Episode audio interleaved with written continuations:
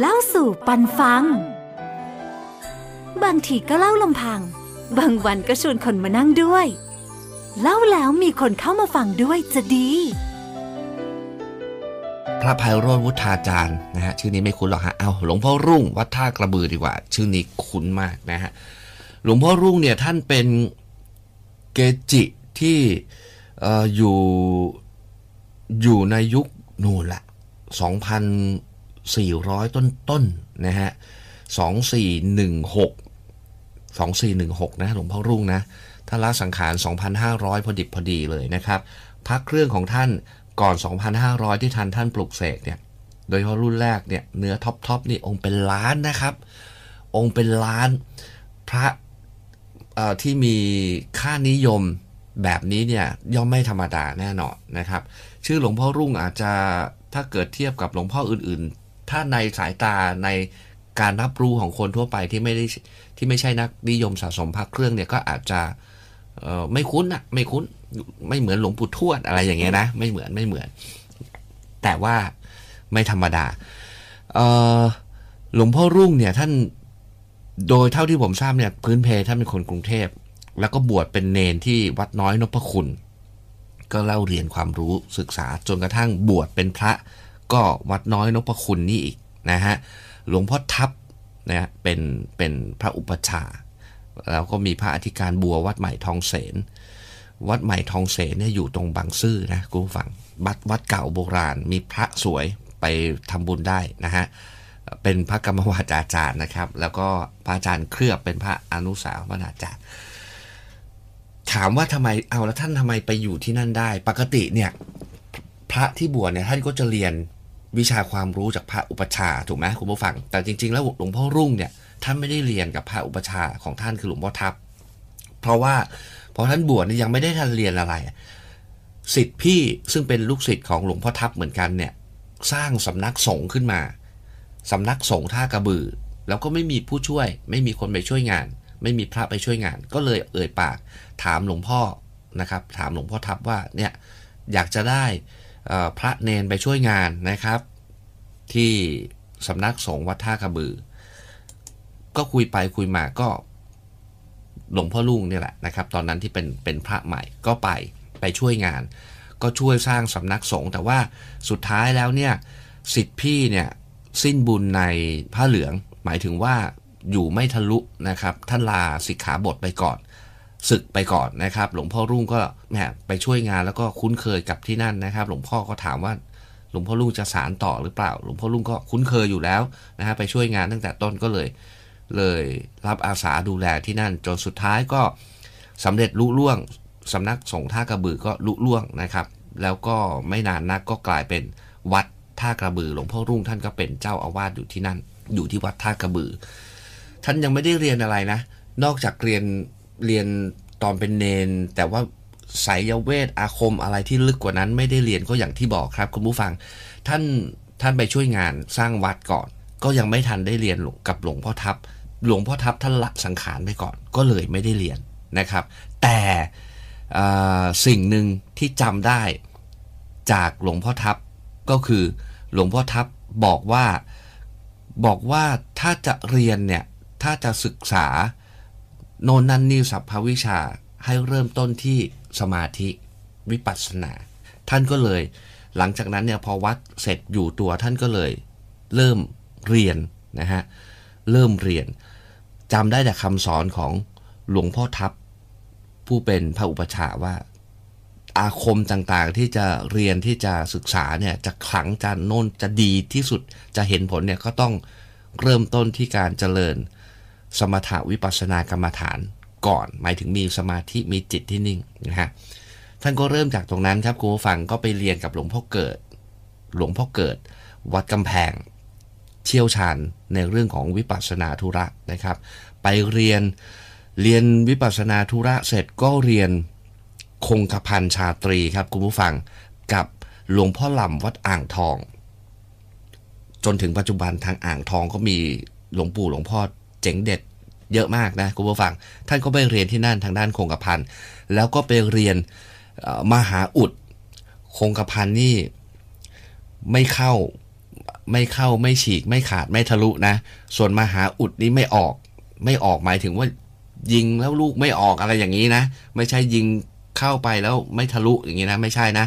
มหาอุดท่านไปเรียนมหาอุดกับน่าจะหลวงพ่อเส้งท่านก็ไปเรียน ในระหว่างเรียนที่นี่ครับคุณผู้ฟังมีเรื่องแปลก บอกว่า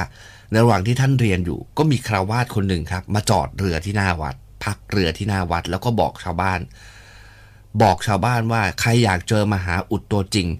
ให้เอาแผ่นโลหะมา จะลงมหาอุดให้ก็ชาวบ้านเขาเอาแผ่นโลหะมาให้นะ ให้คารวาสคนนั้นแหละพอเอาแผ่นโลหะคารวาสคนนั้นก็ลงอักขระปึ๊บปึ๊บปึ๊บปึ๊บให้ชาวบ้านก็ไปลองยิงปรากฏว่ายิงไม่ออก หลวงพ่อรุ่งตอนนั้นก็เลยไปเรียนไปเรียนพร้อมกับหลวงพ่อเส้งอาจารย์ท่านแหละ ไปเรียนมหาอุดเพิ่มเติม พอเรียนเสร็จปุ๊บว่ากันว่าไม่ไม่มีใครเจอคารวาสคนนั้นอีกเลยนะครับจนถึงวันนี้ก็ไม่มีปรากฏหลักฐาน บอกว่าคารวาสท่านนั้นเป็นใคร แต่ในยุคก่อนเนี่ยคารวาสเก่งๆมีเยอะมากนะครับ มีเยอะมาก นอกจากนั้นยังมีคารวาสที่ ที่หลวงพ่อรุ่ง ว่ากันว่าหลวงพ่อรุ่งท่านไปเรียนด้วยนะครับ ก็คืออาจารย์ปลังอาจารย์ปลังเป็นคารวาสขมังเวทอาจารย์ปลังบางลำพู หรืออาจารย์ปลังณอุตรังนี่แหละนะครับ ที่เป็นอาจารย์ศักดิ์ยุคเก่าที่ว่ากันว่า อืต้มไม่เปื่อย ตุนไม่เปื่อยนะครับ เพราะว่าเหนียวมากเหนียวสุดๆนะครับ ท่านเป็นอาจารย์อาจารย์ปลังก็เป็นอาจารย์ของหลวงพ่อรุ่งนะครับ แล้วนอกจากนั้น ท่านยังเรียนกับหลวงพ่อเชยวัดท่าควายที่สิงห์บุรีด้วยนะครับ เรื่องพระปิดตาเรื่องวิชาถอนคุณใสโน่นนั่นนี่เยอะแยะ ผมเคยอ่านประวัติหลวงปู่โตหลวงปู่โตวัดประดู่ชิมพิรีนี่แหละนะฮะหลวงปู่โตเนี่ย นับตามพศเกิดเนี่ย อายุอ่อนกว่ากว่าหลวงพ่อรุ่งสักประมาณ 14 15 ปี 14 ปี 15 ปีประมาณเนี้ยนะครับ แล้วก็ก็บวช หลวงปู่โตก็บวชตอนบวชพระตอน 20 เหมือนกัน ว่ากันว่าในยุคแรก ๆ ของการทุดงหลวงปู่โตเนี่ยทุดงไปพร้อมกับหลวงพ่อรุ่งนะหลวงพ่อรุ่งเป็นอาวุโสพรรษากว่านะบวชก่อนนะบวชก่อน 10 กว่าปีหลังจากที่นู่นแล้วละ่ะเป็นเป็นเจ้าอาวาสแล้วล่ะนะครับ ประมาณนั้นนะฮะนอกจากนั้นเนี่ยหลวงพ่อรุ่งยังมีครูบาอาจารย์อีกอีกเยอะมาก ว่ากันว่าหลวงปู่สุขก็ใช่ หลวงปู่ทองวัดราชโยธาก็ใช่นะครับ หลวงพ่อปล่ายวัดกำแพงก็ใช่นะฮะเยอะแยะมากมายไปหมด หลวงปู่นาคก็ใช่นะเขาว่าอย่างนั้นนะอย่างนั้นตามบันทึกประวัตินะฮะสุดท้ายเนี่ยหลวงปู่รุ่งก็ทุดงนะฮะเรียนเรียนเรียนจนจบแล้วก็กลับมาโปรดสิทธิ์โปรดญาติโยม วัตถุมงคลของหลวงพ่อรุ่งรุ่นแรกเนี่ยออกปี 2488 8 อะไร 84 ถ้าจำไม่ผิดเหรียญจะเป็นเหมือนเหมือนข้าวหลามตัดแต่ไม่ใช่นะ เหมือนเหรียญข้าวหลามตัดกับเหรียญหยดน้ำอะผสมรวมกันสวยนะครับ ด้านหน้าเป็นรูปหลวงพ่อ ด้านหลังเป็นยัน แพงลืมไปได้เลย ปกติเนี่ยผมจะหยิบตำนานหยิบประวัติหลวงปู่หลวงพ่อที่พอจะไปรื้อบนหิ้งเจอ แต่ถ้าเป็นหลวงพ่อรุ่งผมว่ารื้อบนหิ้งไม่เจอนะครับ แต่แต่วัตถุมงคลของหลวงพ่อรุ่งเองเนี่ย มีเยอะนะ มีเยอะ มีเยอะมาก ไม่ว่าจะเป็นตะกรุดนะครับ เป็นเครื่องรางอย่างไม้กระดองสะท้อนที่สร้างจากไม้กระท้อนที่มีกาฝากขึ้น มีแหวนพิรอด เสื้อยันก็มีนะครับรูปถ่ายก็มีนะครับ หรือว่าจะเป็นพระปิดตา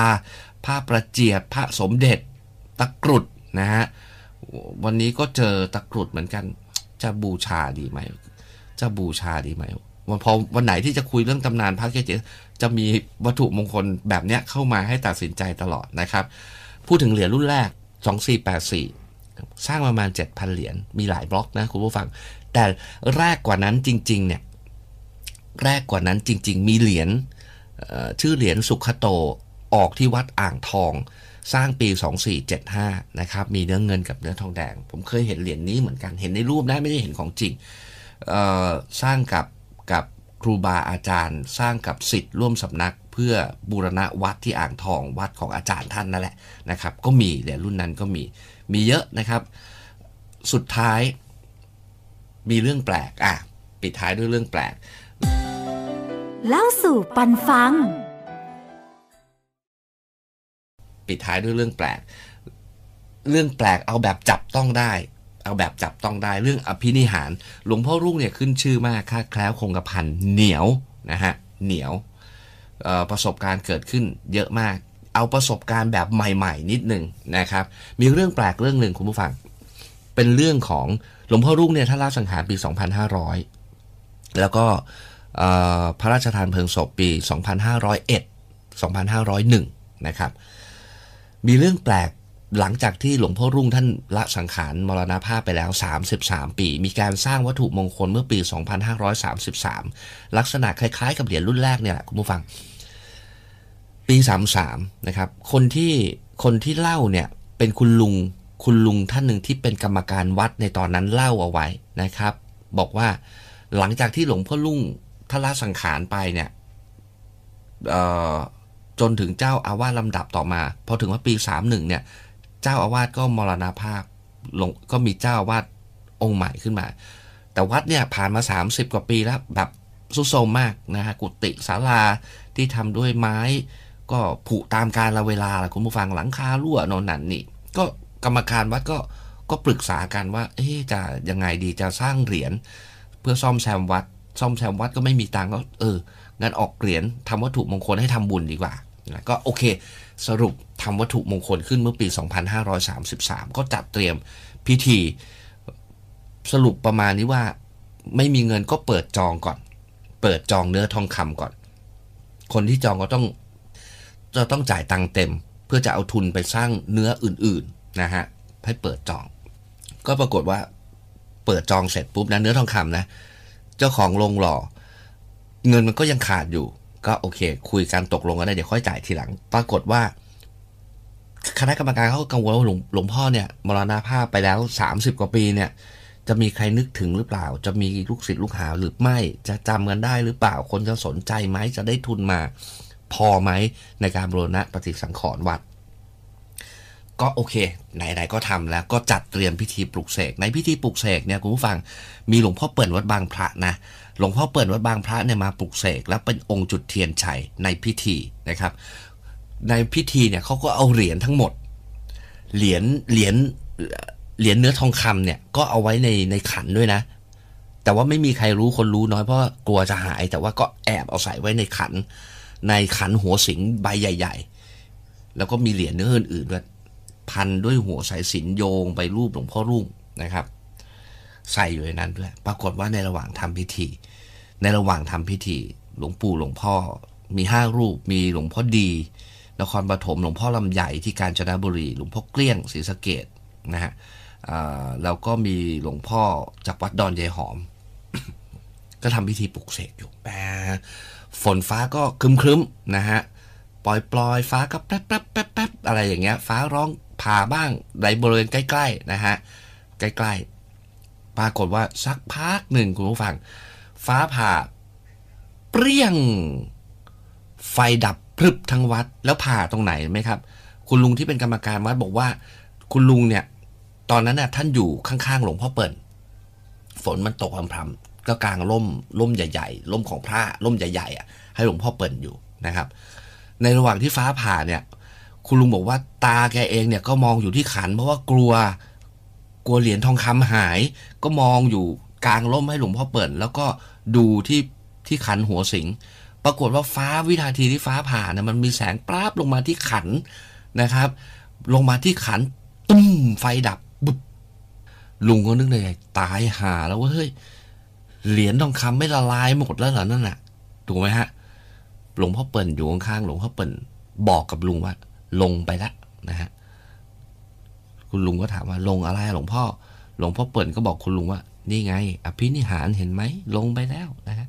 บอกว่าหลวงพ่อเปิ่นบอกว่า เนี่ย หลวงพ่อรุ่งท่านแสดงอภินิหารนะ แล้วก็หลังจากเสร็จพิธีก็นั่งปลกต่อสุดท้าย หลวงพ่อเปิ่นบอกว่าทำน้อยไปไม่พอหรอกหลวงพ่อเปิ่นบอกนะครับ และสุดท้ายหลังจบพิธีปุ๊บหมดนะ ทุกเหรียญที่สร้างมาหมด แล้วเหรียญรุ่นนี้นะปี 2533 นะคุณผู้ฟัง ประสบการณ์มหาศาลมาก ถือเป็นเหรียญหลังหลวงพ่อนะ ที่แบบโอ้โหค่านิยมตอนนี้หลายหลายตังค์ผมไม่มีหลายตังค์เยอะมากนะฮะ หมดหมดนะฮะ ได้บูรณะวัดอะคุณคิดดูสิ หรือจะมีเรื่องแปลกอีก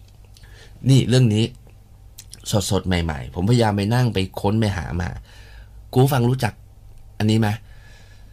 วัดท่าไม้ รู้จักไหมเออ ต้องเห็นสติกเกอร์ท้ายรถละวัดท่าไม้ วัดท่าไม้เนี่ยคนไปเยอะมาก จะด้วยเหตุผลคนใดก็แล้ว แต่แล้วที่วัดท่าไม้เนี่ย มีพระอาจารย์อุเทน หลวงพี่ หลวงพี่ หลวงพี่อุเทน ว่ากันว่าดูหมอแม่นมาก ลูกศิษย์ลูกหาเพียบ มีประวัติ ผมไปค้นหาประวัติ แล้วบังเอิญบังเอิญ มีส่วนที่แปลกประหลาด เกี่ยวเนื่องกัน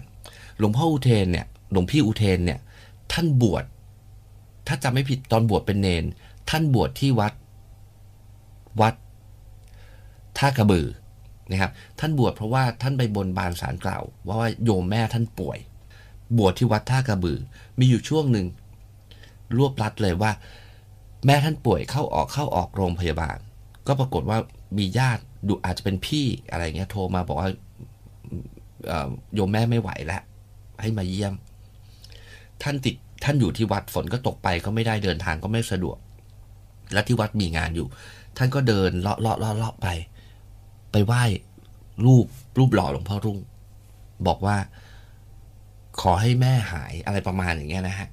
ขอให้แม่หาย ให้แม่ดีขึ้นแล้วพรุ่งนี้จะไปเยี่ยมแม่ ขอให้แม่หาย ขอให้แม่อยู่ได้อีกสามปีแล้วหลวงพ่อรุ่งจะเอาอะไรก็ได้ ปรากฏแม่ท่านหายจริง ๆ คุณผู้ฟัง ท่านเคยไปขอที่ไหนที่ไหนไม่ได้ แล้ววันนั้นนะท่านขอหลวงพ่อรุ่งแล้วได้อย่างที่ขอแม่ท่านหาย แล้วพิเศษมากไปกว่านั้น แปลกมากไปกว่านั้นคือ ท่านขอไว้สามปีนะ แล้ววันที่หลวงพี่ท่านเสียโยมแม่ก็คือ ครบสามปี พอดิบพอดี ครบสามปีพอดิบพอดี ถ้าคุณผู้ฟังไปวัดท่าไม้ลองถามหลวงพี่อุเทน พระอาจารย์อุเทนดูว่าว่า ใช่ประมาณนี้หรือเปล่า เป็นเรื่องแปลกมากเป็นเรื่องความขลังความ